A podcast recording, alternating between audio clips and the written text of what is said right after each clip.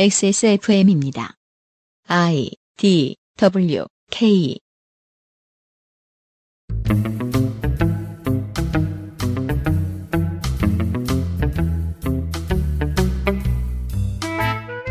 그것은 알기 싫다 특별 기획. 2020 국정감사 기록실. 외교통일위원회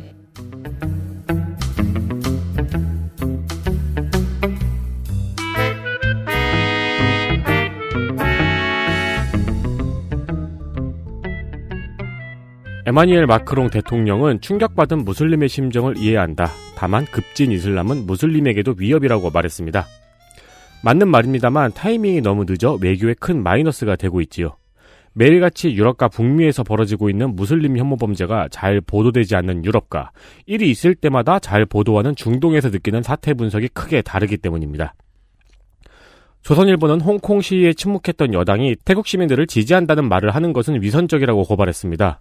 결국 아무것도 하지 말고 자신이 믿고 따르는 단 하나의 외세에 굴종하라는 빈정거림일 가능성이 높습니다. 막상 조선일보 주피를 외교부에서 데려와 중국과 교섭을 하게 시키면 그는 어찌할지 몰라 호텔방에서 울고만 있을지 모르겠습니다.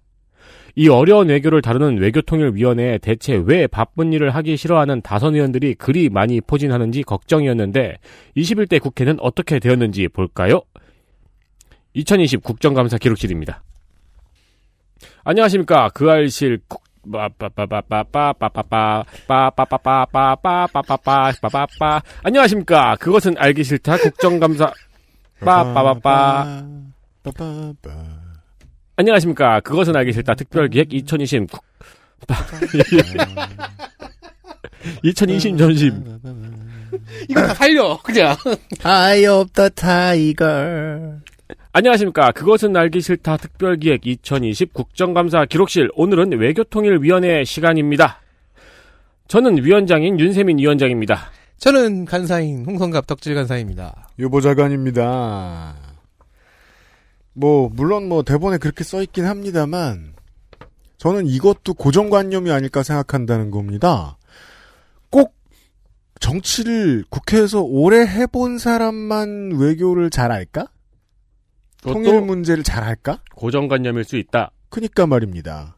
외통위는 꼭 다선 의원들이 가는 곳은 아닙니다. 다선 의원이 가서 좋은 일도 있지요. 좀 전에 김진표 의원이 국방위 보내놨더니 잘하더라 하는 이야기처럼 말이죠. 네. 하지만 어, 이번에도 초선 의원들이 많이 있는데 초선 의원들이 좋은 활약을 해준 것 같습니다. 여야 가리지 않고요. 잠시 후에 이야기를 나눠보도록 하겠습니다. 광고 듣고 와서요. 안심하고 쓸 수 있는 요즘 치약. 8시간 다려낸 프리미엄 한방차 더 쌍화에서 도와주고 있는 XSFM 20 국정감사 기록실 잠시 후 외교통일위원회 국정감사 이야기를 가지고 돌아오겠습니다. 과일 먹을 거였으면 양치는 이따 하지 그랬어. 어? 왜? 맛있는데 과일? 방금 이따 끈 거 아니야? 이가 막 시리고 혀가 마비돼서 과일 맛을 못 느낄 텐데. 아, 요즘 치약 모르는구나? 자연 유래 성분만으로 만들어서 입안을 자극하지 않거든. 오, 요즘 치약은 다 그래? 아니, 요즘 치약만 그렇지. 요즘 치약. 하루 세 번 자연으로 만든 치약. 성분부터 효과까지. 안심 치약, 요즘 치약. 임금님께 진상한 전통 방식 그대로 현대인에 맞춘 프리미엄 한방차 더 쌍화 이번 회기의 저, 그러니까 21대 국회 전반기만큼은 외통위에 배정되는 것이 다선 의원들에게 그다지 중요하지 않았을 겁니다. 왜냐하면 해외를 안 나가거든요. 그렇게 꿀 빠는 위원회가 아니다. 그렇습니다. 네, 이번에는 다 화상으로 대- 대체했죠. 그리고 또 하나 이 소관 기관의 명단만 보고 있으면 외통위는 할 일이 없네라고 생각할 수 있지만 무수히 많은 해외 공관 다 외통위 소관입니다. 그리고 그 원래부터 그랬어야 하는 게 정상이겠지만 외통위의 비중이 점점 커지고 있습니다. 아우 한국은 제일 커야 된다고 생각합니다. 네. 저는 국토교통위에 한 14명 빼가지고 여기 갖다 놓아야 된다고 생각합니다. 자, 어, 소개해드리고요. 행정부 중 2부 1처 외교부, 통일부, 민주평통 사무처를 소관하는 입법부의 외통위, 산하기관 코이카, 국제교류재단, 재외동포재단, 한아프리카재단, 북한이탈주민 지원재단, 남북교류협력지원협회를 감사합니다.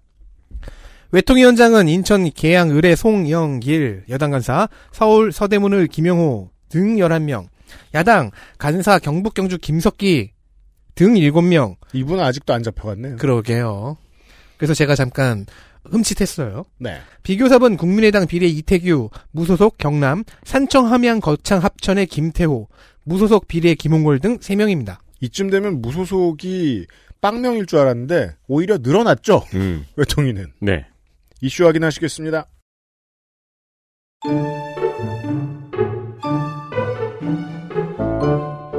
이슈 하나. 미국 대선과 대북 정책과 한반도 평화 프로세스. 민주당 이낙연 국민의힘 정진석, 박진, 태영호.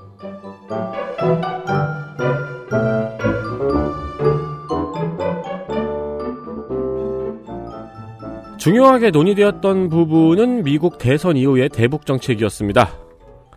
이, 어, 민주당 이낙연 의원은 조 바이든 후보가 당선이 된다면 오바마 정권의 대북 정책이 아닌 클린턴 3기의 대북 정책이 될 가능성이 있느냐고 질문했습니다. 그러니까 오바마 3기가 될 것이냐, 그 대북 정책에 있어서는 오바마 3기가 될 것이냐, 클린턴 3기가 될 것이냐. 음흠. 어, 오바마 정권의 대북 정책은 전략적 인내 전략이었죠. 음. 북한이 스스로 지치거나 대화의 장에 먼저 나오기를 기다리는 정책이었습니다. 왜냐하면 그것도 사실은 이유는 있습니다. 북한은 대화를 하고 싶으면 뭘 쏘기 때문에 네. 뭘 쏘는 것에 대응을 보여주는 일을 우리 정부는 하지 않겠다는 액션이었죠. 그랬더니 아무 일도 없게 된 것이고요. 그리고 그때는 이란 같은 곳에 더 신경을 쏟, 쏟아야 되기도 했고요. 그리고 북한의 입장에서 북한은 어떻게 했냐면은 뭘 쐈는데 반응을 안 해주자. 좋다. 고난의 행군. 이러면서 아무것도 안 하기 시작했다. 이건 북한 책임도 있는 거죠. 어, 여기서 또 클린턴 3기라는 의미는 클린턴 말기에 우리나라의 햇볕 정책과 공조를 맞추어서 대북 제재를 일부 해제하는 포용적인 전략, 페리 프로세스를 의미하는 이야기였습니다. 이는 장기적으로 김영삼, 김대중 두 정권이 이루어낸 결과이기도 합니다. 네. 그러니까 다시 말해서 이낙연 의원이 클린턴 3기의 대북 정책이 될 가능성이 있느냐고 질문을 한 거는 어, 낙관할 부분이 없겠냐는 질문이었죠. 그죠. 팀플레이의 하나입니다. 일단 바이든 후보는 계속 북한에 대한 정책으로 핵 폐기가 우선이라는 강경한 입장을 고수해 왔습니다. 민주당 입장에서는 이게 조금 부담이 될 수 있죠. 네. 어떻게 보면 과거 클린턴 부시와 지금의 트럼프 바이든의 전략이 정반대가 된 셈이죠. 그렇습니다. 부시는 주변에 매, 저 뭐냐 매파가 가득했기 때문에 네. 네. 이인영 통일부 장관은 오바마 행정부에서 전략적 인내라는 전략이 나온 것은 당시에 이명박 정부의 입장을 감안한 결과라고 이야기를 했고요. 이렇게 설명해야 앞뒤가 맞습니다. 우리한테도 물어봤다는 거죠. 네. 클린턴 행정부의 대북 정책도 우리와 기조를 맞춘 정책이었다고 하면서 한국 정부의 입장이 미국의 대북 정책의 중요한 근거가 될 수 있다고 답변했습니다. 여당의 오래된 지지자들은 인정할 수 없는 문제겠지만 어, 박근혜 정권이 무사히 정권을 마무리 지어서 어, 여당으로 계속해서 남으면서 이양을 했다. 예를 들어 뭐 그게 뭐 홍준표가 되었을지 뭐 김태호가 되었을지 누가 됐을지 모르겠지만 다음 대통령을 새누리당이 다시 저 만들어낼 수 있었다면 그때부터는 아마 대북 정책이 좀 더 유화하게 됐을 거라고 어, 예측할 수는 있습니다. 음. 예측할 수 있어요. 어차피 네. 평행의 세계를 살펴보지 않는 한 왜냐면 통일은 대박이었거든. 이건 알 수 없는 일. 어, 그래서 이제 외교부에서도 뭐 앞날은 알 수 없지만 미국의 대북 정책이 우리 정부와 합을 맞출 음. 것이다. 음. 예, 그런 전망을 한 거죠. 음. 그리고 문재인 대통령이 최근 종전 선언에 대한 지지를 촉구하는 유엔 연설을 했었죠. 그렇습니다. 야당의 태영호 의원이나 박진 의원 등이 어 이인영 통일부 장관이나 김- 강경화 장관, 조현 주 유엔 대사, 이수혁 주미 대사한테 이 문재인 대통령이 연설에서 언급한 종전 선언이 핵 폐기 없이 진행된다는 함의가 있느냐? 즉 친미적인 태도에서의 질문입니다. 만약 그렇다면 미국이 그걸 하게 해주겠느냐? 라는 의미의 질문을 굉장히 다양하게 했습니다. 그렇죠. 이게 자세히 들여다 뜯어보면은 야당의 질문들은 다 한 가지의 전제를 가지고 있습니다. 어, 대한민국 측은 어떠한 것도 스스로 결정하지 않는 것이 좋다라는 태도를 보여줍니다. 그렇죠. 그러니까 제가 방금 전에 문장이 되게 길어가지고 이해가 안 되셨을 텐데 이제 문재인 대통령이 종전 선언에 대한 유엔 연설을 했어요. 어, 야당에서는 이게 핵폐기 없이 종전 선언을 촉구하는 것이냐라는 질의를 감사하는 모든 기관에 다 물어본 겁니다. 그렇죠. 다른 게 준비, 그니까, 개꿀. 네. 네. 그러니까 뭐 유엔 대사, 주미 대사한테까지 다 물어본 거죠. 농축산인의 설명에 의하면 개로 만든 꿀. 그 준비 안 해도 같은 질문하고 시간 때웠다는 소리입니다. 정부에서는 모두 종전 선언과 비핵화는 함께 추진되어야 하며 정부의 입장에는 변화가 없다고 답변했습니다. 그렇습니다. 가- 그 이인영 장관이 약간 다른 얘기를 하긴 했는데 그것도 뭐 개인적인 뭐 이런 그걸 달면서 음, 종전 선언이 비핵화를 가져오는 음.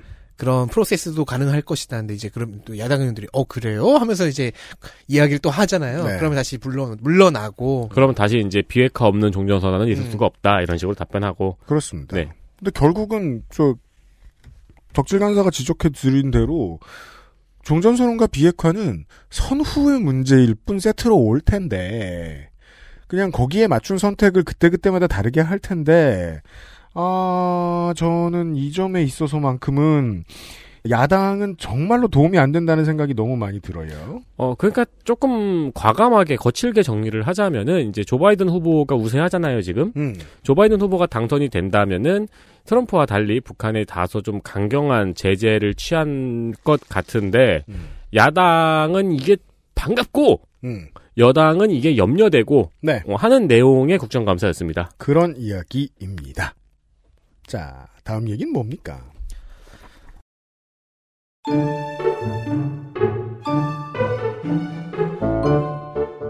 이슈 둘.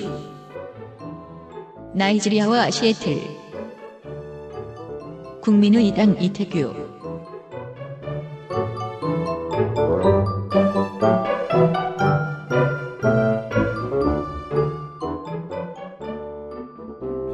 국민의당 이태규 의원은 한나라당을 만든 사람이라는 타이틀과 안철수를 띄운 사람이라는 타이틀을 갖고 있습니다. 그 안철수 주변에 있던 많은 실력자들은 특징이 있습니다. 안철수를 떠납니다. 안철수를 떠나기 전까지 가장 많은 실력을 보여준 인물이 이태규였던 것 같습니다. 지금 와서 돌이켜 보면요. 음. 네. 음? 국민의당이에요. 아 지금 국민의당. 네네. 네. 네. 아직 안 떠났어요. 네. 끝까지 떠나지 않고 있는 실력자예요. 아니 왜냐하면 하긴 민생당으로 간 건 떠난 건 아니죠. 의원 경력은 이제 재선이지만 정치 경력은 상당한 실력자입니다. 모르죠. 아직까지 마팔일 줄은. 그니까 말이에요. 그러니까 발로 끊었을 수도 있어요. 맞아요. 실력자가 지적한 외교부의 디테일을 살펴봅시다. 음. 주 나이지리아 한국 대사관에서 한국인 직원이 나이지리아인 직원을 성추행했습니다. 8월에 사건이 벌어졌고 피해자는 대사관의 그 성고충 담당관에게 비- 피해 사실을 알렸습니다. 음. 당연히 이인태 대사에게도 보고가 갔는데 음. 인사위원회를 열지 않았고 외교부에도 보고하지 않았습니다. 네, 그 외교부와 관련된 성추문의 가장 그 흔한 프로세스입니다. 얘기 안 해주고 넘깁니다. 다만 피해자의 퇴직만 보고했습니다. 이게 말이 되냐고요. 즉 피해자는 직장을 잃었죠. 음, 이태규 의원실이 왜 이랬냐고 물어보니 물어보니까 자기들 재량으로 처리할 수 있는 사안이라고 판단했다는 답변을 했대요. 원님이야? 근거는 직원들의 의견을 수렴했기 때문에였습니다. 원님 진짜 오랜만에 듣는다. 그니까요. 현령이야? 사또. 음, 보고는 안 들어갔지만 그래도 결국에는 외교부가 알아냈습니다. 네. 어쨌든 이태규 의원의 이런 이야기를 쭉 들은 강경화 장관은 피해자가 처벌이나 조사를 희망하지 않아서 외교부의 조사가 종료됐다고 답변을 했습니다. 그러니까 이게 그 이런 점을 생각을 해주셔야 됩니다. 장관은 여러모로 그 그 그 아우 참 저는 이 얘기 안 하려고 최선을 다하는 편이에요. 너무 이 얘기를 많이 하게 될까봐. 보수든 진보든 대통령을 안 해보면 대통령이 되면 두테르테처럼 하는 줄 알아요. 음. 예, 무슨 저 나치당처럼 하는 줄 알아요. 네. 그냥 대표자가 가서 이거 해 저거 해 하면 세상이 다 바뀌는 줄 알아요. 왕. 네. 근데 프로세스를 무시하고 그렇게 하는 대표자를 선출할 거면 우리가 뭐 하러 군부 정권에 맞서 싸운 겁니까? 그런 똑같은 잘못된 시스템을 저 넘겨줄 거면 장관도 마찬가지거든요. 선에서 할 수 없는 일들이 있어요. 네. 넘어온 걸 가지고 국감이나 대정부 질문에 와서 보고할 뿐이에요. 그래 강경화 장관도 부글부글 끓고 있겠죠. 이 새끼들 결국 이렇게밖에 일처리 못했구나. 음. 네, 어쨌든 뭐 그래서 조사가 종료됐대요. 음. 이 자체로도 석연치는 않긴 하지만 일단 그렇다니까 약간의 질책만 하고 이태기 의원은 이 이슈를 넘어갔습니다. 음. 일단 뭐 피해자도 직장을 잃긴 했는데 가해자도 사건 다음 달에 자진 사직을 했어요. 음. 그렇다면 정의가 실현된 것일까요? 하지만 26일 마지막 종합 국감에서 추가 스터디가 나왔습니다. 네. 이태규 의원실이 아무래도 석연치가 않으니까 음. 피해자의 이야기를 수소문을 해봤는데 음. 처벌을 원치 않는다는 이 얘기가 허위였던 겁니다. 음. 즉 피해자의 의사 또한 외교부에 허위 보고를 했다는 것이지요. 음. 게다가 가해자의 채용 과정도 수상합니다. 작년 7월과 8월에 두 번 대사관은 현지에서 한국인 일반인 일- 아, 일- 한국인 일반직 행정직원 한 명의 채용 공고, 를 냈습니다. 물론 네. 일반직은 일반인에서 뽑아야죠. 예. 지원자가 많았대요. 그런데 대사가 갑자기 운영지원 서기관에게 야 임마 마음대로 채용 공고를 내면 어떡하냐고 역정을 냅니다. 음. 공채가 중단됩니다. 응? 그리고는 갑자기 어떤 한국인의 신상 정보를 서기관에게 카톡으로 보냈어요. 음. 이 한국인이 대사관 대표 메일이 아닌 서기관의 개인 메일로 지원서를 보낸 겁니다. 백도어. 별도 연락을 받았다는 의미죠. 음. 그리고 10월에 합격을 했습니다. 네. 이 사람이 가해자였습니다. 음, 이 사람을 찾아야겠네요. 어 대박. 예상하겠지만 성추행 사건 때처럼 채용 과정에서의 인사위원회도 없었습니다. 이게 그 대체 외교관 카르텔에 대해서 제가 이해가 부족해가지고 잘 모르겠는 거예요. 무슨 꿀이 떨어진다고 이렇게까지 안 잘리고 계속 빙빙 돕니까? 현지- 비위를 네. 저지른 사람들이. 현재에서 왕이나 다름없는 대사의 권력을 짐작하게 하는 동시에 고시 출신들로 묶여 있는 어떤 카- 외교부 카르텔을 다시 한번 떠오르게 하지요. 그니까요. 강경화 장관은 보고 누락, 허위 보고, 특혜 채용 이 three combo 이야기를 듣고 용납이 안 된다는 답변을 했습니다. 네. 하지만 이태규 의원실이 그 갖고 있었던 것은 정보는 또 하나가 있습니다. 시애틀에서 갖고 온 건데요. 음. 시애틀의 부영사는 작년에 부임했습니다. 네. 버릇은 폭언입니다. 음. 욕은 기본이고 음. 네가 퇴사하더라도 끝까지 괴롭힐 거다라는 말도 했습니다. 시애틀 영사가 부영사. 그건 이제 버릇이 아니고 인성이라고 하죠. 그 조롱 예. 살다가 그런 말을 음. 한번 들어봤거든요. 음. 한 6년 전에 음. 기분이 나쁘긴 했는데 너무 궁금한 거예요. 음. 이 새끼 날 어떻게 괴롭힐까? 아직까지 괴롭힌 적은 없거든요. 그가 나를 진짜로 괴롭혔다면 그는 불닭 땡면을 개발한 사람일 거예요. 그걸 먹고 나면 다음날이 괴로우니까 내가. 아니면 지금 계속 집에서 그 집 인형에 바늘을 꽂고 있을 수도 있죠. 아, 먼지 만든 거야, 우리 집에? 아니면 우리 개똥이의 개똥도 그 사람 만든 거야? 그, 그 나를 괴롭히진 못했거든? 근데 그런 말 하는 거 듣고, 그, 처음으로 겪어본 거예요. 아, 진짜, 대박 괴롭, 대박 기분 나쁘구나, 이거. 음. 예. 어쨌든 이 정도면 뭐 조롱과 자랑에도 일가견이 있을 게 있겠죠. 음. 이 월급으로 생활이 가능해? 음. 진짜? 아, 그런 말 하는 있어요, 진짜. 세상에. 야, 내가 외교부 직원 중 재산 순위로는 30위 안에 든다. 음. 그런데 얼핏 이해가 안 가는 망언도 있습니다. 음. 인간 고기가 너무 맛있을 것 같아. 꼭 인육을 먹어보려고 해. 네. 우리 할머니가 일본인인데 우리 할머니 덕분에 조선인들이 빵을 먹고 살 수 있게 됐어. 경성에서 빵집을 하셨나요? 정신세계를 쉽게 이해하기가 어렵습니다. 일단 센 척은 오지게 하죠. 여기에 부적절한 터치도 있었다는데 성추행 언급이 없는 것으로 보아 폭행 같습니다. 격리에서 부적절하다는 표현만 쓴 것 같습니다. 음. 그리하여 작년 10월 총영사관 직원들이 외교부에 신고를 합니다. 음. 시애틀의 잠못 이루는 밤. 음. 어, 비위 사실은 폭언 외에도 사문서 위조, 물품 단가 조작, 이중 장부 지시, 예산 유용, 휴가 통제, 시간 외 근무 불인정 등등. 음. 특히 이 예산 유용은 현지 교민 업체 명의를 임의로 도용한 다음에 음. 허위 견적서를 본부에 보내서 예산 10만 5,250달러를 탈인 사건입니다. 10만 달러? 네. 음. 신고를 접수받은 외교부 감사관실의 소속 감찰 담당관실 음. 당장 시애틀로 날아가서 참고인 진술도 받고 문서 기록도 감찰하고 하지 않고 음. 서면으로만 조사를 했습니다. 그렇죠. 그냥 메일 보내가지고 메일 받은 거네요.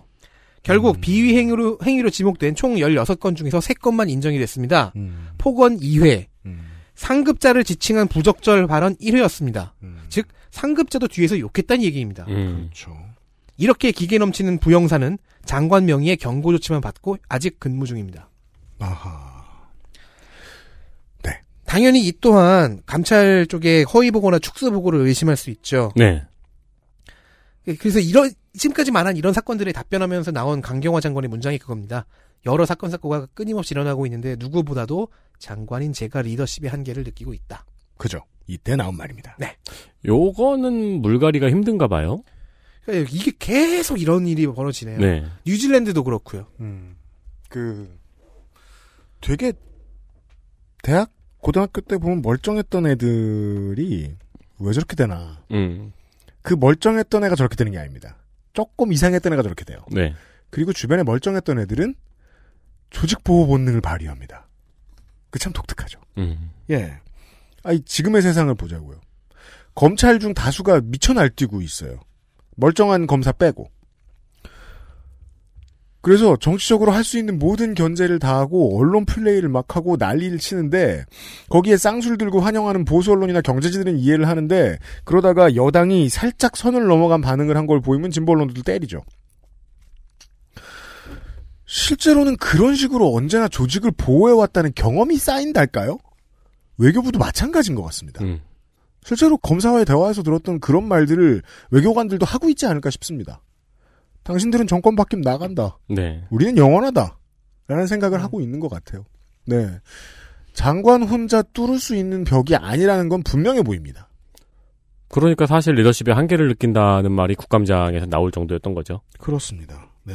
상당히 많은 것을 보고받고 있지 못하거나 왜곡된 보고를 받고 있을 가능성이 큽니다. 네. 그러면 어느 선부터 내 앞에 손을 들고 문서를 들고 찾아오는 어느 새끼 어느 선까지 나한테 반대하고 있는가를 알기도 어려워요. 그렇죠. 예. 네. 그리고 만약에 뭐 장관을 뭐 5년 내내 막 10년을 시켜준다고 치죠. 그러면 친해져야 되니까 친해지다 말고 똑같아질 건 또 어떻게 알아요? 어, 정권이 공무원들을 길들인다는 건 겁나 어려운 일인 것 같습니다. 음. 네. 과연 관료제 이외에 다른 대안은 없는 것인가 고민도 되고요. 네. 다음 보시죠.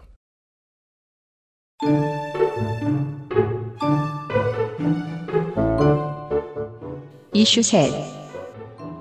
코로나 인종차별에 대한 외교부의 대응. 민주당 전해철.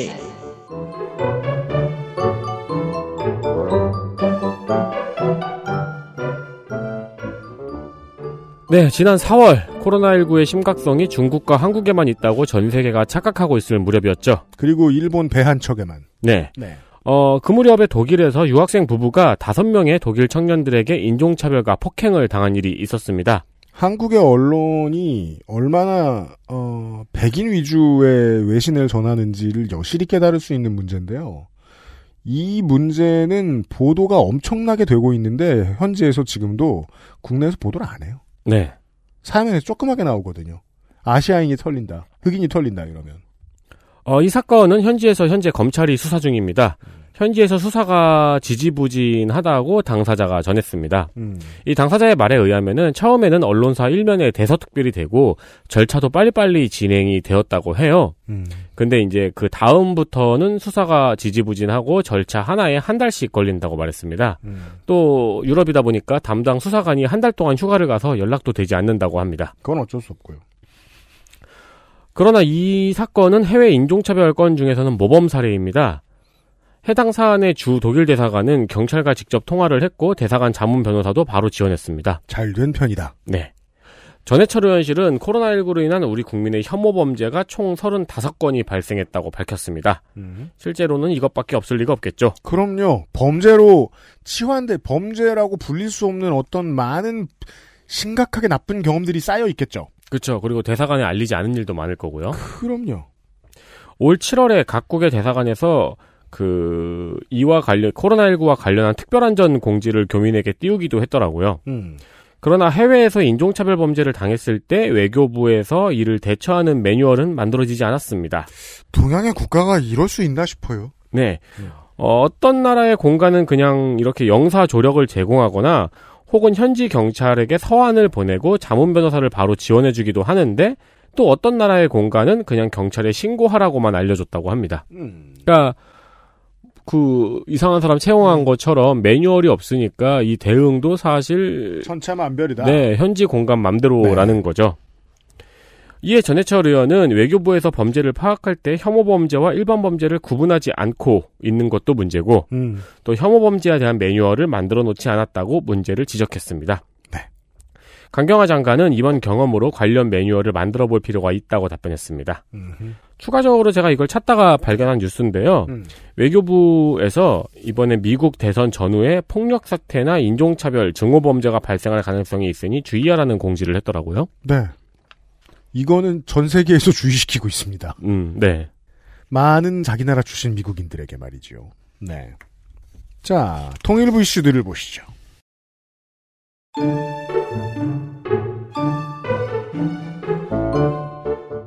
이슈 넷 북한 디테일 국민의힘 태영호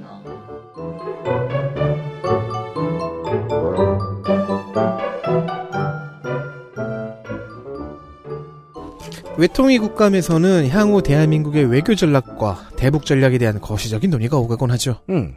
그래서 디테일을 가끔 놓칠 수가 있는데 이번 통일부 국감에서 태영호 의원이 대활약하면서 우리가 김정은 사망설 등에서 봤던 모습의 반대편 그러니까 북조선 고위직 출신이라서 가능한 가치 있는 지적들이 나왔습니다. 네.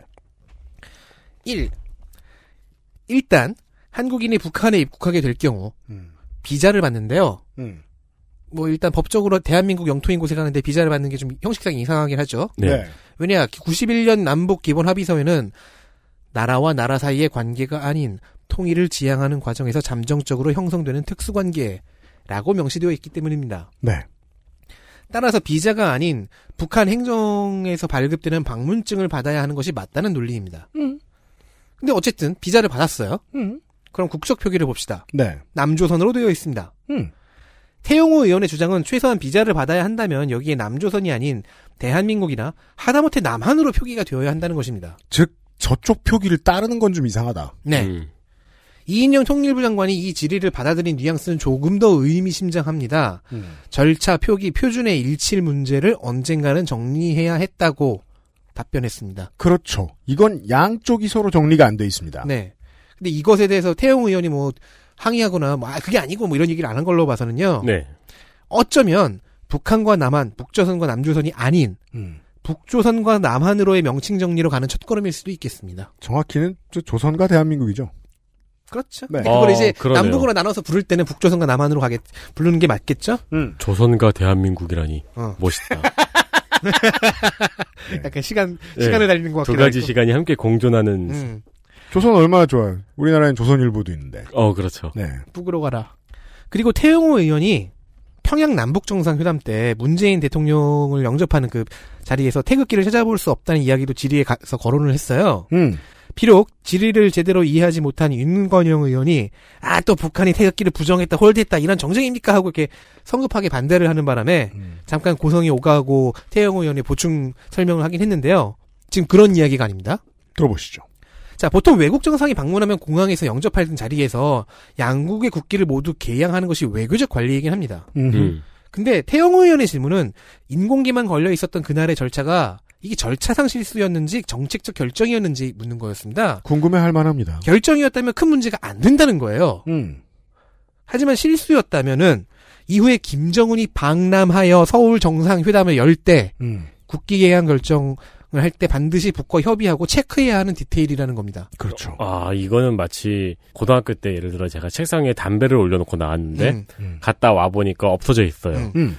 이게 없어진 것이 엄마가 치운 건지 정책적 결정인지. 아니면은 실수인지를 그렇죠.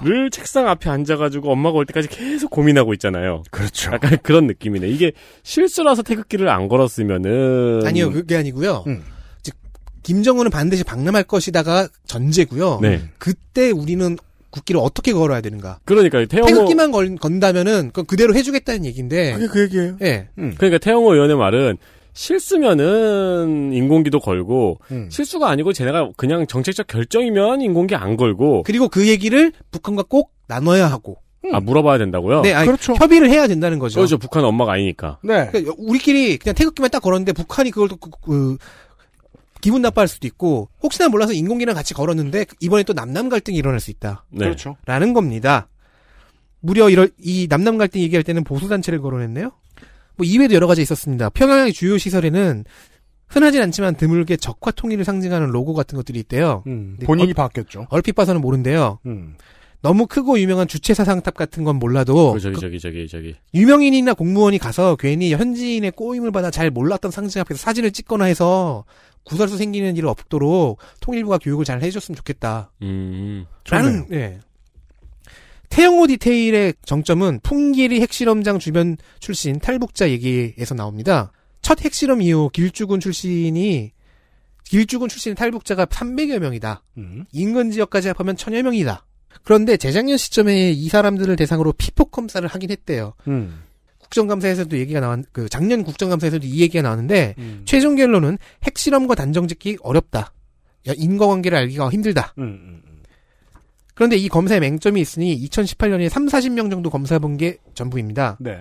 그런데 이 검사가 끝난 후에 2018년 입국자만 18명. 음. 그리고 당시에 어, 핵실험 당시에 출신 살고 있던 곳은 길주군이지만 이후에 다른 지역 혹- 특히 중국에서 오래 거주하다가 들어온 사람이 있을 수 있잖아요. 아, 예, 그렇죠. 이런 사람들 다 핀포인트로 찝어서 음. 찾아내서 검사를 해야 한다는 음. 겁니다. 사실 태영호 의원이 북에 북에 있을 당시에도 핵무기 소형화 실험과 같은 이슈가 있을 때 음. 내부에서 의견 충돌 즉 논의가 좀 있었던 주제가 있대요. 음. 이 방사능 처리와 통제 능력이었습니다. 아하. 아 북한 내부에서 음. 우리는 그 능력이 부재하다. 음. 그래도 하자. 음. 그래서 풍계리 실험장을 폐쇄하는 걸 그 장면을 보면서 불안했던 게 어 저게 콘크리트 밀봉 처리 안 돼 있네. 음. 그때 사람들 얘기가 맞았네. 음. 그렇다면 지금도 새어나오고 있을 거라는 거죠. 음. 남에서는 더욱 선제적으로 검사를 해야 한다는 논리입니다. 길주군 출신이면. 탈북자를 대상으로. 이건 뭐 세터민의 건강 때문도 있지만 아 북한이 숨기고 있을 어떤 정보를 파악하기 위한 역학조사의 의미가 되겠죠. 그것도 되죠. 네. 네, 놀라운 디테일들이었습니다. 좋네요. 다음 보시죠.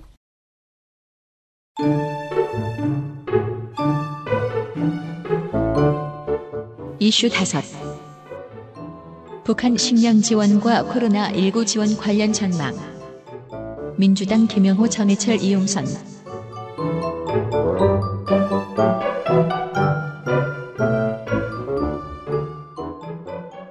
외통위의 국감은 거의 의원의 질의 내용보다는 장관의 답변 내용을 주로 전해드리게 되네요. 음, 민주당 김영호 의원이 북한의 식량 상황을 물었습니다. 네, 여기에 이인영 장관은 내년 봄쯤 지나면 힘들어질 수 있을 것으로 염려하고 있다고 답변했습니다. 파악하고 있군요. 코로나의 영향도 있고 또 올해 수해가 있었잖아요. 그렇죠. 그래서 내년 봄에 식량난이 올 수 있다고 예측한 거죠. 음, 그러면서 인도적 협력을 검토하고 있다고 밝혔습니다. 네, 지난번에 했던 방식이 있습니다.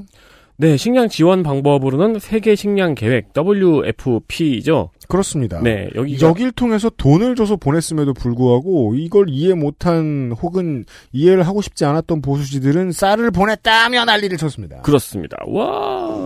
북한에 보낸 것도 아니고 돈을 그냥 국제기구에 보낸 건데요. 네, 이 국제기구 시- 세계 식량 계획은 이번에 노벨 평화상을 받았어요. 네. 네, 노벨 평화상을 받으면서 이인영 장관이 축하 서한을 보냈거든요. 음. 그것도 사실 대북 식량 지원에 대한 언급이었던 거죠. 네, 노벨 평화상을 어시스트 해준 격도 됩니다. 그렇습니다. 우리 정부가. 네. 이 WFP를 통해서 지원하는 부분 외에 다른 지원은 구체적으로 준비하고 있지 않다고 했습니다. 음. 그러면서 국회에서도 인도적 협력에 공감대를 만들어 주기를 요청했습니다. 네. 어, 또한 민주당의 전해철 의원은 코로나19 대응 관련해서 북한을 비롯한 주변 국가들과 공동 협력 체계를 구축해야 한다고 말했어요. 음. 어, 그러니까 이인영 장관은 코로나19의 치료제나 백신의 개발이 가시권에 들어오면 남북 관계의 게임 체인저가 될 수 있다고 답변했습니다. 그렇습니다. 네, 치료제와 백신을 지원하면서요. 네, 백신도 백신입니다만은 치료제가 나오면 상당한 파괴력을 가질 수 있고요. 그- 게다가 그 백신도 치료제도 한국이 더 늦을 수는 있거든요. 우리나라가 더 늦을 수는 있어요. 네. 하지만 우리나라가 개발한 것이 언제 나오든 대상은 될 수 있습니다. 음. 어, 그렇죠. 북한과의 교역에서. 네. 음. 어, 그러니까 통일부 입장에서는 이제 치료제나 백신이 나오면 적극적으로 지원하겠다는 이야기입니다. 그쵸. 그리고 또 이제 그 여론의 반대에 부딪히게 될 겁니다. 그렇죠. 네. 네, 거기 뭐 주사기 안에는 뭐 돈이 들었다더라. 뭐. 막 슈퍼 병사를 키우는 슈퍼 약을 보냈다더라. 뭐. 그렇죠. 어, 헐. 좋네. 네. 캡틴 조선들이 밀고 내려올 것이다. 캡틴 조선. 캡틴 조선. 캡틴 조선, 조선. 대위. 네. 선장 조선. 네. 어, 그리고 민주당의 이용선 의원의 아이디어가 또 돋보입니다. 음. 남북 접경위원회의 설치를 제안했습니다. 예. 이제 최근 아프리카 돼지열병의 사례를 들면서 전염병이나 재해 등의 공동 재난에 대해서 대응할 수 있는 위원회의 필요성을 이야기했습니다. 음. 이인영 장관은 적극적으로 검토하겠다고 밝혔습니다. 네. 원래 통일 관련 인사죠. 네. 네. 자, 마지막 이슈를 보시죠.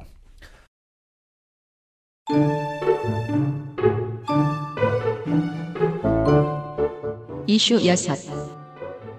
세터민 개인정보. 민주당 이재정 윤건영.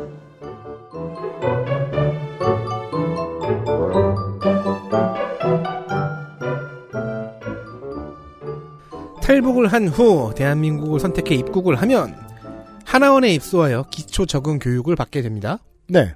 그럼 하나원 입소자의 신상 정보는 누가 갖고 있을까요? 음. 대북 정책과 첩보의 중요한 요소이긴 하지만 동시에 국민의 개인 정보잖아요. 음.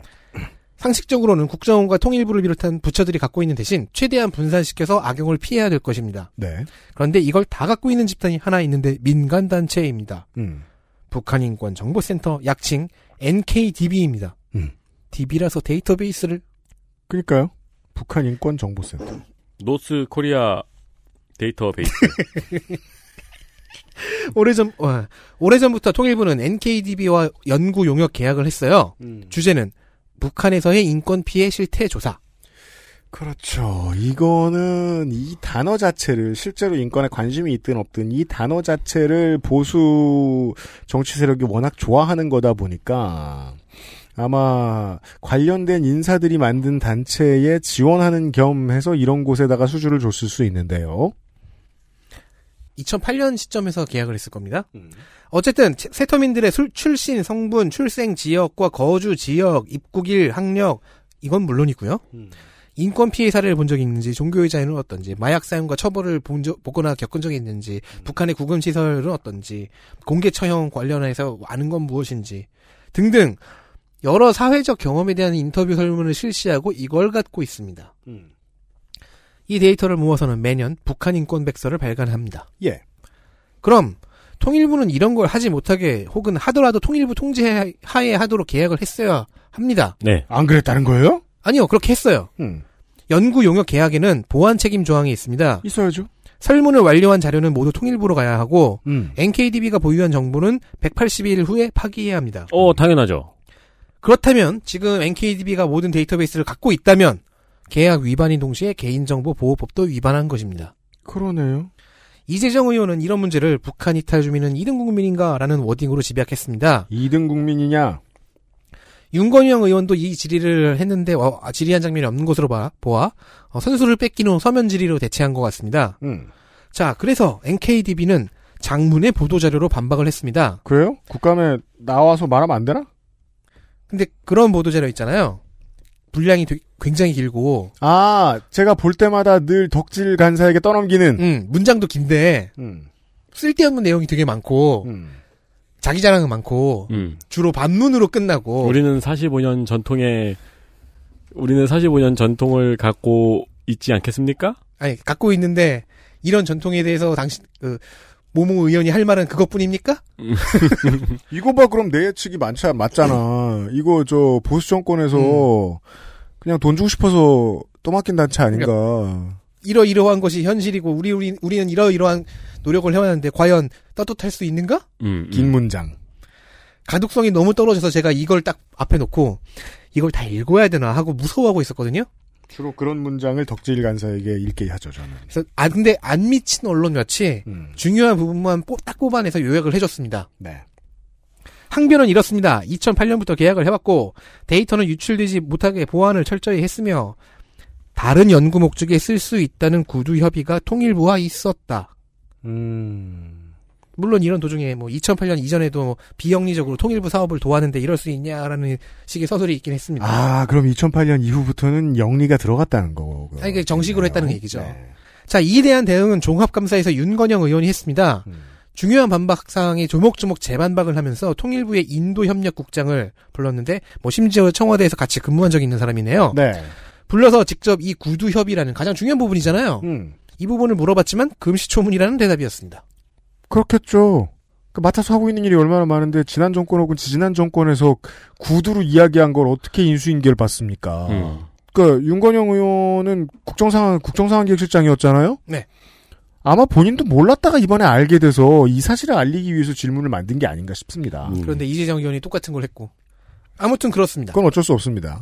네. 아마 지금 NKDB가 이 계약이 파기는 끝났나 그랬을 거예요. 파기가 아니라 끝났나 그랬을 거예요. 그리고 이걸 그래서 아마 화가 나 있는데 이걸 찔리니까 더- 더 화나는 것 같아요. 대체 그 통일부 바깥에 혹은 국정원 바깥에 무슨 전문가가 더 있을 거라고 생각하고 이걸 외주를 주는지 제가 잘 이해가 되질 않습니다. 아마 지금 통일부 쪽에서 그 일원화 작업을 하고 있을 거거든요. 아니 네. 그리고 인권 실태를 외주를 주더라도 음. 개인 정보가 필요할 이유는 없잖아요. 그냥 이름 마스킹 돼 있고 사례 정도만 소개하면 되는 그래서 건데. 사실은 지금 세터민 저 폰에 네.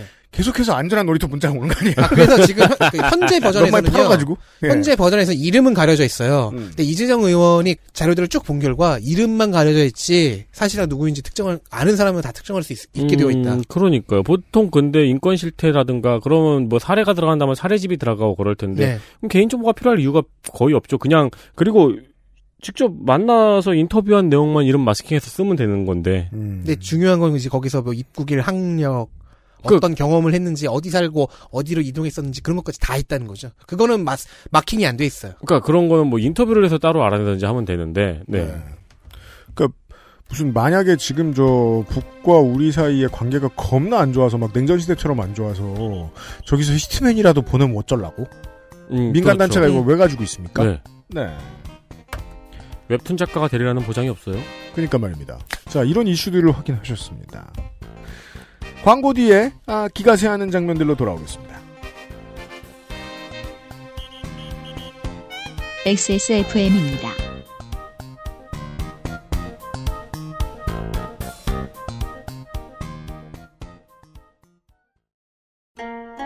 어, 67년이었지 아마 종로의 작은 한의원이었어 진도산 구기자 청궁 당귀 숙지황 음, 좋다는 건 죄에 넣고 불순물을 제거하며 8시간 정성껏 다려냈지. 임금님께 올린 그 방식 그대로 말이야. 부드럽고 달콤한 전통의 쌍화차. 요즘 사람들은 그걸 더 쌍화라 한다지? 현대인에 맞춘 프리미엄 한방차. 더 쌍화. 요즘 치약 뭐 쓰세요? 요즘 치약이요. 요즘 치약. 까다로운 사람들의 치약. 안심 치약. 요즘 치약. 이렇게 많은 중요한 이슈들을 내놔도 아, 저희가 후반부에 소개해드릴 이런 장면만 뉴스에 많이 돌았습니다. 그죠? 첫 번째 이야기는 민주평통 얘기입니다. 장면 하나. 민주평통이 던진 자료 폭탄을 맞은 민주평통. 자, 모든 것의 시작은 보안 때문이었습니다. 외부 인터넷망과 분리된 내부 인터넷망에서 작업하시는 분들, 그거 다시 인터넷망에 연결해서 누군가에게 전송해주고 하는 거 되게 귀찮은 거 압니다. 연결하면 안 되죠, 원래는. 그러니까 그래서 옮겨야 되죠. 네네. 그죠? 한 컴퓨터에서 하다 말고 다른 컴퓨터, 인터넷 컴퓨터로 옮겨가서 보내고. 군에서 제가 그런 업무를 했으니까요. 음. 되게 귀찮은 거 알아요. 음.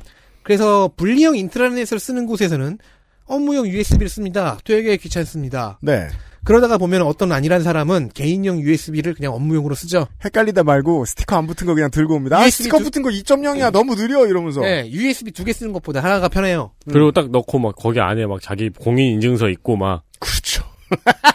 맞다. 보통 공인 인증서가 있죠. 그런 안일함이 쥐석되다 보면 개인 자료와 업무 자료가 뒤에 섞이고 뭐 주인이야 그걸 구별할 수 있겠지만 사람은 망각의 동물입니다. 그래서요. 옛날에 512메가짜리 USB 드라이브 쓸 때는 일과 이 삶이 분리되어 있었습니다. 음, 맞아요. 근데 이게 이제 256기가가 됐잖아요? 남의 삶까지 막 꽉 차 있습니다. 아, 내 아. 삶은 커녕 다 때려넣어요. 다 때려넣어요. 그래서 저도 지금 제 USB에는 네. 공인인증서랑 일이랑 레슬링 동영상이 가득해요. 올해 All Out. 저는 네. USB는 아니지만 외장 하드가 하나 집에 굴러다니고 있길래 딱 봤는데 제가 다운받은 적 없는 애니들이 있는 거예요. 저 애니도 안 보는데 네. 그리고 저는 그 애- 이런 애니메이션이 있다는 것도 처음 한 것들이에요. 뭐야 중고야 아니면 신제품인데 번들로 껴주는 거야 애니메이션? 아니요 아니요 옛날에 만났던 여자친구 거였어요. 아 어쨌든 그런 식으로 뒤섞인 USB가 김영주 의원실에 도착했습니다. 사실 이렇게 무서운 의원이 아니고 좀, 좀 느슨한 사람한테 갔으면 이슈가 안 됐을지도 몰라요. 의원실이 열어보고 어머나 깜짝이야 이분 취향을 알겠네. 제가 본 거의 모든 그 여의도에 계신 분들은 다 김영주 의원을 무서워합니다. 김영주 의원 본인 빼고. 무서운 분한테 걸린 것 같아요. 어 포르노도 있었고요 야동이. 음. 근데 이 취향을 얘기하는 건 부적절하기도 하고 어, 그 매우 은밀한 개인적 판타지의 영역이니까 일단 넘어가고요. 그러니까 보여주고 싶어서 넘겼으면 그건 못된 짓이지만. 음악과 영화도 있었습니다. 네. 물론 제일 많은 건 포르노였던 것 같아요. 음. 김영주 의원이 그 목록을 공개했기에 이름을 알 수 없는 민주평통 어느 직원의 취향이 만천하에 드러났습니다. 물론 자 어떤 사무실은 제가 민주평통이 그런지는 정확히 알지 못합니다만 그 저 정보 공개와 관련돼서 인증을 받은 스마트폰 내 거 하나만 네. 촬영을 못하게 대충 이런 처리를 해가지고 들고 다닐 수 있습니다. 네. 근데 그걸 해도 음악을 듣고 음. 영상을 보고는 할 수 있는 걸로 알고 있어요. 제가 알기로. 음, 음. 네. 그걸 USB에 담아 버릇한다. 이건 나이가 좀 된 겁니다. 40대 후반에서 50대 중반입니다. 이게 넵스터 세대의 습관이죠. 부활 1집의 명곡 히야 김종서의 20년도 더 된 옛날 곡 아름다운 구속 이거 나올 때 저 고등학생이었습니다. 음. 김광석의 먼지가 되어 음. 레미제라블 OST 뻔뻔. 우판 아니죠. M, 뻔뻔. MBC 선정 베스트 오브 베스트 팝 200곡 등등 와, 이런 거 나온 지 오랜만에 들어보네요. 많이 올드합니다.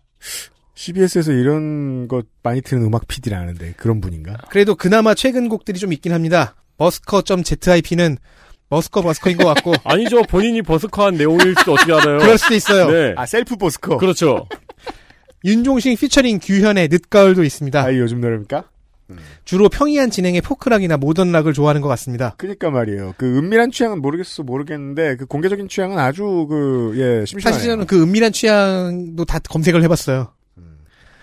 영화는 줄리에타와 이스마엘, 즉 헤어진 가족의 이야기가 두 개 있고요. 사실 2020년대인데 이거 다운받는 게 이게 저 좋은 습관이 아니에요. 아니죠. 예. 그 외에는 주토피아, 슈렉 3, 토이 스토리 2, 98년작인 라이온 킹 2 등입니다. 아 물론 뭐 이게 잠깐만 봐요. 토이 스토리 픽사인가요? 디즈니인가요? 픽사이죠. 그죠? 네. 픽사와 디즈니가 섞여 있네요. 주로 가족과 친구의 관계를 담은 감동적인 드라마를 좋아하시는 것 같습니다. 그러게요. 이분 코코 보시면 울 거예요. 꼭 보세요. 코코는 너무 재밌죠. 그러니까 어, 이게 네. 그 국회의원실에서 자료를 요구할 때 기관이 자료를 왕창 갖다 주는 방법이 있다고 이야기를 했었잖아요. 음, 그러니까 민주평통에서 그 전략을 쓴 거예요. 포르노를 보내고 말았다. 그렇죠. 그러니까 지금 이제 사무실에서 난리가 났어야 됐고요. 음. 네, 이거 보낸 이거를 찾을 수 있을까 모르겠는데 이게 지금 파일 목록이거든요. 음. 그리고 이제 제가 봤을 때는 이제 자료를 폴더체로 그냥 확인, 원래, 원래는 labeling을 해서 건네줘야 되는데, 음. 확인을 안 하고 자료를 폴더체로 다 넘겨주다가, 접속 보안 기록이 지금 같이 넘어간 것 같아요. 그러니까 이게 이 파일이 넘어간 게 아니고, 이 파일의 목록이 넘어간 거거든요. 음. 예, 그러니까 이제 USB를 사용해서 자료를 옮겼다는 게 인트라넷 PC에서는 전부 다 기록이 되잖아요. 보안 PC에서는. 그렇죠. 그 보안 기록까지 한꺼번에 넘긴 것 같더라고요. 와. 되게 제가 예상하는 이 민주평통에 이분이 계시는 사무실의 분위기가 겁나 평화롭다고 확신합니다. 음, 그렇죠. 일 겁나 안 하고 네. 보통 이런 경우에는 상관이 똑부거나 무관심한 놈이죠. 음. 왜냐하면 똑부의 반대말이 뭐죠? 일단 똑부가 뭔데요? 똑 부러지는? 똑똑하고 부지런한. 아, 똑똑하고 부지런한. 네. 멍청하고 게으른, 멍게. 그래요. 똑부와 멍게는 표면사고 똑같거든요, 표현형이. 네. 둘 중 하나일 거예요. 어떻게든 아랫사람은 일 하나도 안 시키는. 음. 그런 분위기인 것 같네요. 네. 그런, 그런, 그런 분위기인 것 같습니다. 네. 그 여러모로 지금 사무실은 난리가 났어야 정상이고, 이 사람을 찾을 수 있을런지는 모르겠어요. 근데 파일을 보니까 좀 최근도 있잖아요. 음. 네, 좀 최근도 있어서, 어떻게 하면 잘하면 찾- 그 접속 기록이나 CCTV 이런 거 조회하면 찾, 찾을 수도 있고요. 네. 찾았을 거예요. 그리고 제 느낌에 의하면 이런 사람들은 보통 걸려도 뉘우치지 않습니다. 음, 네. 모두가 하고 있어서 뉘우치지 않거나 아니면 나를 잘못 관리한 회사를 탓하고 있을 가능성이 높습니다. 아니 김영주 의원이 이 해당 직원을 찾아서 징계할 것을 요구를 했는데요. 음. 아마 사무실 안에서는 이 자료 보내준 직원을 먼저 혼내겠죠. 그 게다가 사람은 이- 죄가 그렇죠. 없는데. 게다가 내부에서는 어, 그런 사람을 다 자르고 나면 사람을 어디서 구하냐. 직원이 한 명도 남지 않는다. 이런 생각을 할 가능성도 있다. 실제로 네. 한 명도 안 남았고. 네. 다음 보시죠. 장면 둘. 비둘기. 시작은 이태규 의원이었습니다. 22일 통일부 종합감사.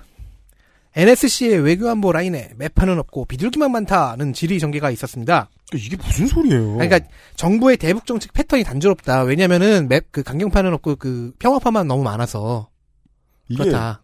는 것 이태규 의원의 지- 질의였어요. 물론 뭐 저도 외교에 대해서 더 많이 배워봐야 알겠지만 매와 비둘기의 차이는 온도 차이가 아닙니다. 전쟁을 원하느냐 그렇지 않느냐의 차이가 더 결정적입니다. 네, 그것보다 좀 어, 이 너왜 그거- 그렇게 말해주려고 그래? 그러게요. 네. 아무튼 이인영 장관은 비둘기 중에서는 꽤 센 이야기도 했다라고 그 답변을 했어요. 그리고 아, 호전적인 비둘기다. 아니, 사실 이태규 의원의 질의에서 너무 이, 질의에서 이게 주- 별로 중요하진 않았거든요. 하지만 의원들은 이 비둘기라는 캐릭터에 꽂히기 시작한 거죠. 심심하니까요. 국민의힘 박진 의원은 아까 비둘기라고 하셨는데 비둘기 정말 맞습니까? 라고 질, 질의를 시작해서 아까는 매파가 들어가라며. 아니 그러니까 장관이 아 전 그래도 좀 센 비둘기입니다. 라고 음. 받고 아 이때 이인영 장관이 책상 아래서 이렇게 손으로 비둘기 이렇게 해가지고 착 꺼내고. 이렇게, 이렇게 올리거나 어, 주- 준비된 퍼포먼스. 아니면 박진 의원님 품을 드셔보시죠 했는데 이렇게 비둘기 팍 이렇게 그렇죠. 나오면은 그다음에 이렇게 다시 만지면 불이 되고. 뒤이어서 박진 의원은 아 비둘기파에게 매가 되라고 하지는 않겠지만 부엉이는 돼야 하지 않겠느냐. 음. 저는 이때 약간 불만이었어요. 왜요? 부엉이가 이깁니다. 네. 네, 부엉이가 매를 바릅니다. 그래서 그 맞은- 부엉이는 주로 다 이깁니다. 그래서 네. 마- 그래서 맞은편에서 여, 여당 의원들 중에서 매나 비둘기나 뭐 이런 얘기 아니 매나 부엉이나라고 했던 얘기 그것도 문제가 있어요. 웃음이 나왔어요. 다시 말하지만 부엉이가 이깁니다. 라고 합니다. 큰 눈으로 북한을 객관적으로 관찰을 하라 뭐 그런 얘기였어요. 근데 이 네오콘을 부엉이라고 부르지 않는 이유는 귀엽잖아요. 그쵸? 네. 네. 그리고는 이인영 장관은 계속 마, 마음에 안 드는 거죠. 음. 모종의 이유로. 그리고 부엉이의 가장 큰 무서운 점이 무서운 비행이거든요. 부엉이는 날 때 소리가 안 나요. 스트레스죠. 네, 근데 매파는 소리가 많이 나요. 김영호 의원이 받아서는 또 비둘기 얘기를 하기 시작합니다. 음. 이인영 장관은 슬슬 폭발할 것 같습니다. 하지만 김영호 의원은 비둘기가 캐릭터 비둘기라고 부르니까 좋았다고 합니다. 음. 장관은 결국 비둘기가 싫은 이유를 항변했습니다. 아니라도 좀 눈이 큰 비둘기형 장관이 됐으면 좋겠습니다. 그래서 아니 자꾸 비둘기로 만들지 마시고 그러다가 제가 아, 저는- 비둘기로 굳어지니까요. 아, 저는 저는 비둘기형 평화의 그물을 넓게 치고 있다 이렇게 아니, 저는 받아주시면 아까 좋겠습니다. 비둘기형 장관이라는 게 참 듣기 좋았어요. 비둘기는 이제 평화를 상징하고요. 앞으로 한반도의 평화를 상징하는 비둘기형 장관으로 저는 좀 이미지가 그래도 자꾸 비둘기 비둘기 하시면 비둘기의 눈이 너무 작지 않습니까? 그러니까 아까 좀 그러니까 부엉이만큼은 아니라도 좀 예. 조금 눈이 큰 비둘기형 장관이 되주셨으면 예. 뭐 제대로 현실을 직시. 네, 눈 크기는 동아시아계 인종들의 일반적인 콤플렉스일까요? 저는 당연히 어, 정치 혐오를 원치 않기 때문에 그 뭐 정치인들의 뭐 급여를 깎아야 이런 말은 뭐 절대 원하지 않습니다. 벌점제는 있었으면 좋겠습니다. 국감 시간에 안 웃긴 소리 하느라 시간을 쓴 걱정스럽습니다. 마지막 이슈 보시죠. 장면 셋. 일반적 배우자 관계. 네, 강경화 장관의 남편의 미국 여행은 국감장에서 크게 오르내리지 않았습니다.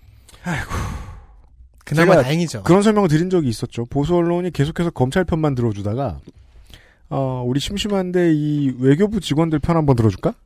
이러면서 강 장관 한번 때린 거예요. 음. 근데도 너무 감이 안 되니까 금방 또 밟혔어요. 그렇죠. 음. 네, 장관도 처음부터 계속 송구하다 송구하다 했고, 그 사실 그 미국 여행 다 알려졌잖아요. 네. 네, 뭐 놓치기 어려운 매물 있어가지고 요트 음. 사러 여행 간 거다. 그냥 자유로운 영혼이었다. 근데 뭐 국감장에서 얘기하려면 뭔가 숨겨진 뭔가를 찾아야 되는데, 네. 네, 숨겨진 뭔가가 있지도 않고요. 의원들이 지릿거리가 없긴 하겠죠. 음. 어, 야당 의원도 한 번쯤 말려야 하지 않았느냐라는 질의를 했는데 의외로 강경화 장관의 답변으로 이후 더 이상 이 이야기는 나오지 않았습니다. 네. 제가 말린다고 말려질 사람이 아니고요. 이게 결혼까지도 안 가도 돼요. 연애라도 한 번 해본 그 누가 이 말을 이해를 못할 거예요. 모두가 이해했잖아요, 지금. 예. 네. 이 한마디로 그냥 이 요트 거는 미국 여행 거는 정리가 됐습니다. 네. 네, 모든 의원들이 아 하고 이것은 꼭 친여 성향의 언론인들이 두둔을 잘해서가 아닙니다. 이 사건이 전 마무리된 것은 그냥 강 장관 개인이 말을 잘했고 잘 정리했기 때문이라고 생각합니다. 음, 네. 네. 그 이후로 이제 그 강경화 장관 남편의 행적이 많이 밝혀졌죠. 아, 그래요? 네. 진짜 말릴 수 없는 사람이다. 라는 것이. 네, 어, 좀, 저- 진정 자유로운 자였구나. 네. 누구, 누구, 누구 장례식 안 갔다고? 뭐, 아무튼, 네. 이때 이 질문했던 의원이 누구였더라? 그래서 장관님 힘내십시오. 뭐 이런 얘기도 했던, 했던데. 네. 그러했습니다. 자, 엘리트 플레이어 보실까요? 외교통일위원회 엘리트 플레이어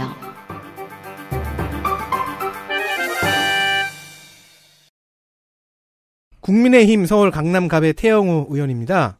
정쟁 참여는 그렇게 많지는 않았고요. 대신 북한 고위직 출신으로서 던질 수 있는 중요한 충고에 집중을 했습니다. 다른 모든 것을 떠나서 그 디테일한 지적만으로도 가치가 있습니다. 네, 이럴 줄은 몰랐지만 생각보다는 필요성이 있는 질의였습니다. 어, 정쟁의 한가운데서 펄럭이는 상징이 될 줄 알았는데 의외로 정쟁에 참여하지 않고 필요한 질의들을 했습니다. 네. 어, 뭐라고 말을 하면 좋을까요? 일단, 이럴 때도 있다? 미래통합당에 표를 주었던 강남 갑의 주민들은 사실 부글부글 끓고 있거나 화가 났어야 맞습니다. 국토교통위에 안 가고, 음. 통, 외통위에 가서 날카로운 지적을 하고, 정치를 잘하고 있다. 네. 국정의 보탬이 되고. 네. 뭐야, 인마? 이런 생각이 막 들겠죠. 근데, 야당의 입장에서는 어찌 보면 가장 잘 활용하고 있는 국회의원이 이 지금 외통위에 들어간 북한 출신의 두 사람, 음. 지성호 태용호가 아닐까 생각이 들어요. 네. 게다가, 아까 저 위원장이 지적하신 대로, 눈치가 없어요, 이 사람이. 네. 야당이 뭘 원하는지 모르거나 모른 척하려 애쓰고 있습니다. 지난 기- 길지 않았던 이 의정 기간을 살펴보면 특히나 이 이태리 저 대사관에서 그 사치품 공수 담당하다가 몇 달 전에 우리나라로 넘어온 조성길 씨 있죠. 네. 이 사람 문제는 어떻게든 야당과 보수 언론이 써먹을 수 있었거든요. 근데 태영호 의원 선에서 조기 진화됐죠. 네, 그 언급을 하지 않는 편이 좋겠다. 그러니까 자식을 북에 두고 온 아버지의 심정을 헤아려서 언론이 노출을 자제해줬으면 좋겠다라고 태용호가 먼저 나서서 이야기를 하면서 이것을 악용하려는 야당이 어어 그렇게 됩니다. 그럼 이, 난 이따 할 건데 내가 뭐가 돼? 그니까요. 중진들한테 불려가서 혼났을 것 같아요. 제 생각에는. 중진 아니면 어디 조선일보에서라도 전화해서 혼냈을 수도 있을 것 같아요. 이 사람. 근데 또 생각해보면 이인현 장관 그 청문회 때는 되게 실없는 소리 많이 했었는데. 네. 근데 정작 어, 태영우 의원의 그 말하는 스타일이 약간 조금 장황하면서 최대한 많은 걸 챙겨가려고 하고 하면서 이렇게 되게 모션도 크고 말도 크, 말소리도 크잖아요. 중진들이 혼내려고 했다가 이제 말려들었을 거예요. 아니, 그리고 이분 잘 울어요. 아, 맞아요. 구- 국감장에서 한번 울 뻔했어요. 이분 잘 울어서 혼내기가 좀 힘들어요. 네. 어, 칭찬하면 좋은 데 쓰일 만하게 춤출 만한 구석도 있는 것 같습니다. 네. 민주당 경기 경기 안양 동안의 이재정 의원입니다. 음. 뭐 가장 빛났던 것은 새- 새터민을 관련한 새터민 관련 점검들 그 이슈들이었는데요. 음. 해외 입양인에 대한 지원, 마드리드의 유학생 사고 등 다양한 디테일을 다루면서 국익과 국격을 챙길 수 있는 방향을 계속 제시했습니다. 그렇습니다. 뭐 일본 후쿠시마 방류 그것 그 얘기도 하고요. 이재정 의원 재선이 되면서 이 행안위로 간 사, 행안위를 빠져나간 사실이 몹시 마음에 안 들었는데 여기에서도 할 일이 있더라고요. 이거 여기서 아직 지금 그, 저 상임위 적응 중인 것 같은데, 이쪽에서 맞을 수 있는 자기의 전문 분야가 뭐가 있는가를 좀 공부를 한 모양이더라고요. 음. 그렇습니다. 아, 유능한 사람은 어디다 갔다 놔도 잘합니다. 민주당 안산 상록갑 전해철 의원입니다. 사실 역할을 들여다 보면은 솔직히 정부랑 팀플레이입니다. 그러나 관심이 많은 사항이나 정부가 밝혀야 하는 부분을 그 요점을 잘 잡아서 질문을 했습니다. 네. 다음은요. 국민의당 비례 이태규 의원입니다. 어, 가끔은 실없는 질의도 하긴 했지만 확실히 실력자라서 대국적인 안목은 있, 있었더군요. 공무원 피살 사건을 언급할 때도 이게 이걸 정쟁 도구로 삼기보다는 물론 본인의 당이 정쟁하기에는 좀 애매하긴 하지만 우리가 먼저 판문점 회담 같은 것을 제의하거나 대북 특사를 보내자는 등 선제적으로 나가자는 제안으로 발전시켰어요. 이런 식으로 먼저 무언가를 아젠다를 던지는 능력이 좀 있습니다. 네. 어, 안철수 행성의 이 위성들은 주로 안철수보다 유능합니다. 물론 좋은 리더가 되자면 내 주변 사람들이 다 나- 자기보다 유능한 게 맞죠? 특정 분야에서요. 예. 네. 능력차가 너무 큽니다. 민주당 서울 양천을 이용선 의원입니다. 음. 다소 엉뚱한 아이디어도 제시하고 또 괜찮은 아이디어도 제시를 했습니다. 네. 다른 초선이니까. 사람- 네. 어, 그런 점에서 좀 신선하더라고요. 음. 다른 사람들이 간과할 수 있는 문제에서 색다른 시각을 가지려는 모습이 보였습니다. 네. 이게 이제 중진들이 많은 외교위에서는 잘 안 보이는 음, 모습이잖아요. 맞아요. 그렇습니다. 네. 어, 이번에 초선들은 제가 아는 한 추세들이 보통 그런데 이번에는 특히나 더더욱이 지성호 태영호 의원이 있기도 해서 그렇습니다만은 이번에 초선 의원이 4명인가 5명 정도 돼요. 네. 어, 여야에 다 합해서 이 사람들 모두 통일 관련돼서는 specialist들이 들어와 있습니다. 네. 이용선 의원도 마찬가지고요. 네.